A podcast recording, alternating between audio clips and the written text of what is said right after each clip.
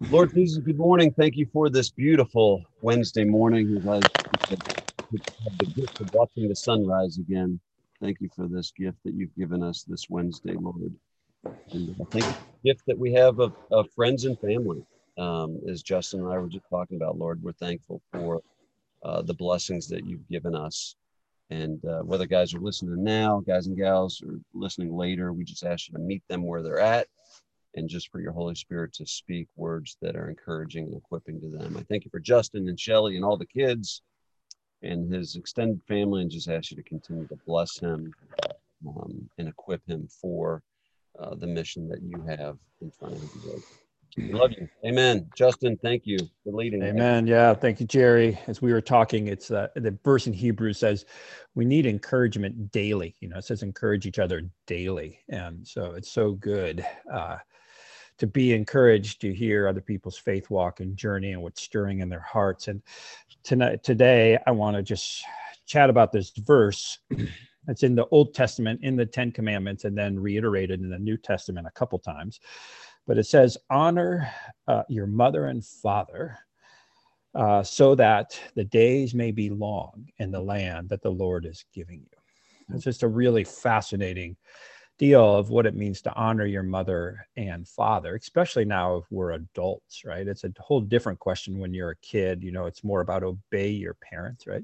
Yeah. But when we become adults, it's more about what does it mean to honor your mother and father, right? And then Ephesians, it repeats this command, and then it even says this is the command, the first command with a promise associated. So it will go well for you. And I know, and I think it's, and I think we have to even take a step back in our culture. and we live in a merit based culture mm-hmm. versus an honor based culture, right? So if there's this article here that a friend of mine wrote this, I think is really helpful. It says, by merit based, I mean that we generally give our respect to someone based on things like accomplishment, skill, and or intelligence. We honor a school teacher more if they are a better teacher. We honor an athlete more if they are better than others in their sport. We elect leaders after long periods of campaigning and trying to convince the public why they are the best candidate. We honor them more if they do what we want them to do. Conversely, in a monarchy, the title generally goes to the next in the royal line, even if they are a child. This makes no sense to the modern democratic man, but the difference is significant as we attempt to understand how the kingdom of God operates. God bestows authority to people that don't deserve it. You don't become a perfect father and then get kids, or become a perfect husband, then get married. A wife should submit to her husband, not because he deserves it, but because God gave him the authority. Children should obey their parents, not based on whether they agree with the command, but because their parents are an authority. Mm. Jesus himself submitted to his father's authority. The kingdom of God is an honor, not merit based culture. Mm. And a profound example in scripture is David and Saul, right? So David was anointed to be king uh, and kind of under Saul for a long period of time. And Saul was out to kill David left and right and do everything bad. And David responded uh, by just honoring him. And it says, David gets this wholeheartedly. He was resolute in honoring God and others. He would not speak nor act out of turn. Even the cutting of Saul's robe cut him deep to the heart. How could he even damage the robe of the king? Mm. Also, it's one thing to resist your own inclinations, but another when your loyal followers are goading you. His persistence to refuse the advantage and pressure from his men is not a sign of weakness, just to the opposite. Hmm.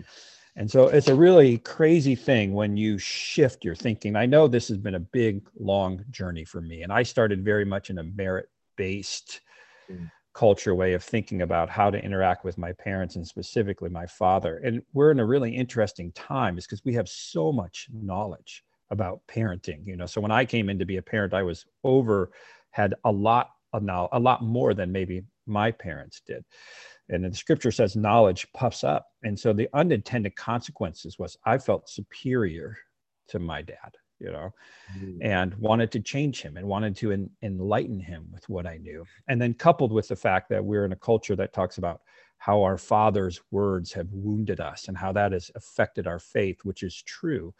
But again, it just puts us in a position where we are kind of uh, superior or better than a very unintended consequence.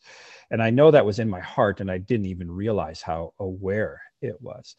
And so when I kind of just stopped trying to change my dad, which was ineffective and unhelpful for our relationship, it just switched my thinking to say, what does it mean to honor my dad? What, what does that mean? And I love how scripture talks about this. It says, gray hair, this is Proverbs 16:31. Gray hair is the crown of glory. Gray hair is the crown of glory.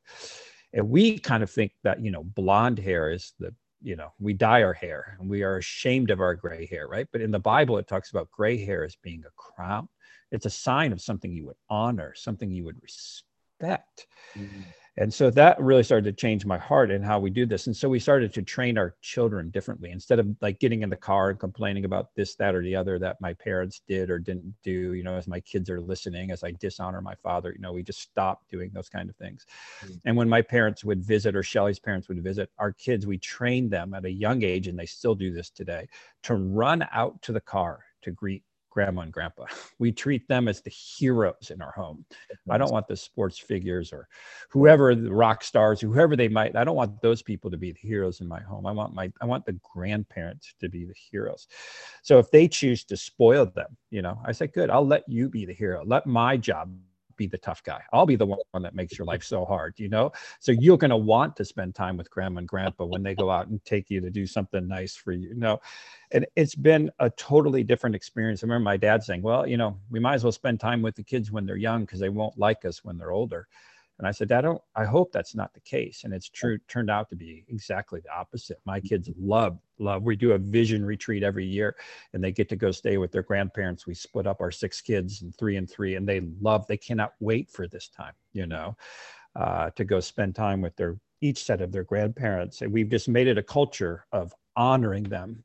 You know the highest reward is to get to go spend time with grandma and grandpa and can and also if you disrespect them that's a, one of the highest consequences in our home. Mhm. they are deeply honored people. Uh, and i remember just we just have done so many things like how can i make my dad the hero? My dad loves to buy cars and loves to negotiate. So when we needed a van uh, we were going out to buy a van for our family. You know, my dad said, "Can I help?" And I said, "Oh yeah, this will be great." you know, and uh, and if you know me, I'm not a good negotiator. I could I fold easily. I get stressed out. I'm a people pleaser. You know, I'm terrible at this thing. Uh, so I brought Henry, my son, and it was like a six-hour experience at Wow. the thing. I had literally had an ulcer at the end of this thing. My dad is so intense and such a good negotiator, you know. And at the end of this whole thing, we got whatever we uh, Uh, it seemed like a way better deal than I thought we could ever possibly get on this car. The salesman came out and said, looked at Henry and he said, "Your grandfather taught you some good lessons today." You know, uh, kind of conceded my dad was good at what he, you know, and so I just set him up to be the hero of that story. It was just such a cool cool memory of how we did this and even our last child we adopted and when we named him renamed him we named him after my dad and you know i really said dad in my life i've had you know a lot of swim coaches who i thought were way cooler and better than you you know but none of those people are still in my life. You're still in my life. You're still investing in me. You're investing in my grandkids. All those people who i thought were so amazing are just not in our life you know? And so it's this really even changed uh, this we also do this with our adopted children we really feel like it's our job to help them honor their birth parents. And mm-hmm. so we talk positively of their birth parents. When we see their birth families we dress them up nice. We talk about this as a good positive event. We tr- we train them to you know and because i really believe that's true. Honor your mother and father so it'll go well for you in the land that you're living. That's a true i just believe and have experienced the truth of this. And this you know jake wenstrup and some of you guys are in youth ministry. It really changed how i thought about youth ministry. I was in youth ministry for a long time and the goal of youth ministry was to be the hero of the kid's story. And i said i don't want anymore to be the hero I want to set the parents up to be the hero. And so I did this crazy idea where I did this 11 week Bible study with the parents and the teenagers. And the parents were like, we don't have time for this. And I put them in the room with their kids, and the, all the kids were like, Dad, I want to do this Bible study with you. And, and of the four or five families there, they all folded, agreed to do this 11 week Bible study with their kids. Uh, was just so powerful and what happened and and they had kind of weekly family discussion times and at the end of this 11 weeks i said what was the most meaningful thing for you to the kids? Uh, and every kid said talking at home about my faith with my mom and my dad and the parents were sitting there crying you know? And i said wow i just set the parents up to be the heroes. Yeah. wow that's a different story than i had started in my youth ministry career. And i was kind of like bummed out. I was like nobody said me i what nobody mentioned me. What happened? You know everybody's and i said oh that's actually good. You know i set them up to be this. And i i just realized i interpreted events so wrong in my life about my dad uh, with i remember when my dad was when I was I was born with a cleft lip and a palate, and I asked my dad about that once when I was younger, what it was like, and he said, you know, Justin, it was the worst day of my life, you know, and I I just interpreted that as like some wound, like I was made my dad miserable, you know, whatever.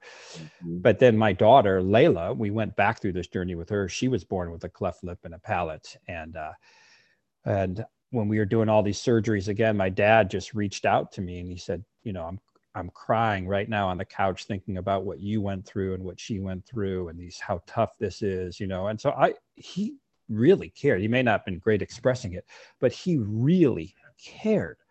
About me. And I sat on the couch crying, you know. I was like, "Oh my gosh, why why did I believe that my dad didn't love me?" I, I you know, he was you know, not a perfect father, and nor am I. I've realized in parenting, good golly, this is way harder than I thought it was going to be.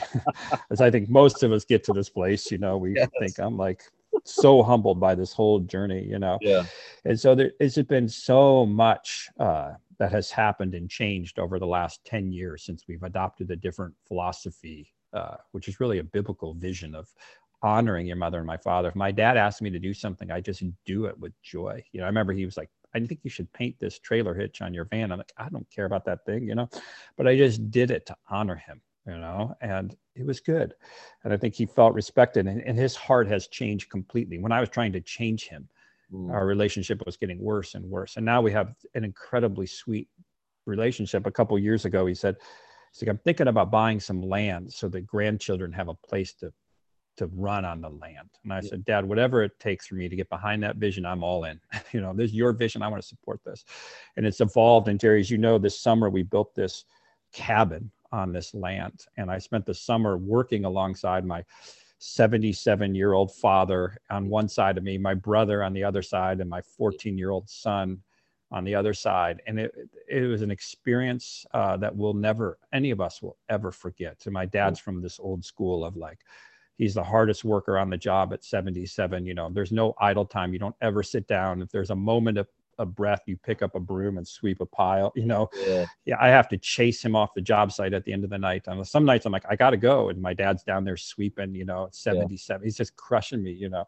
Yeah. And it was a real gift to see that just modeled for me and frankly for my children. We're watching the mm.